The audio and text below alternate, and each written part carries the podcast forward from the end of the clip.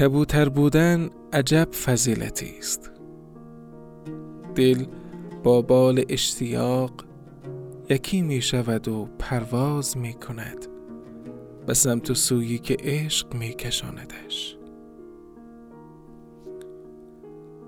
دلم غریبانه می خواست کبوتری بودم مشکی رنگ، یا سفید رنگ یا رنگ و وارنگ فرقی نمی کرد، فقط دو بال داشتم، دو بالی که هرگاه دلم هوای خاک غریبانه بقی را می کرد به هوای در آغوش کشیدن یار گشوده می شدند.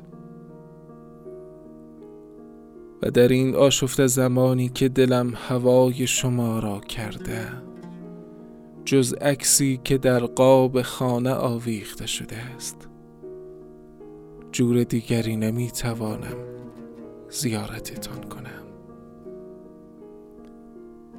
در این عرصه غریبانه شما را زمین خورده با یاس کبود می بینم، هم نوای زینب کبرا، هم پای علی مرتضی و لب تشنه با ابا عبدالله، و درمانده با اسرا و غریب و بی همراه چون حسن مجتبی. خاک بقیع خودش نگفته ها را بازگو می کند.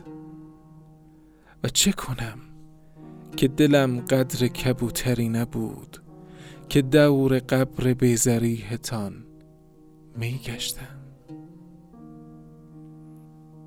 ای کاش بر قبرت حرم سازیم امامم، بر گنبدش پرچم بیفرازیم امامم. آییم پابوس و تو را زوار گردیم، ما بی کسان هم لایق دیدار گردیم.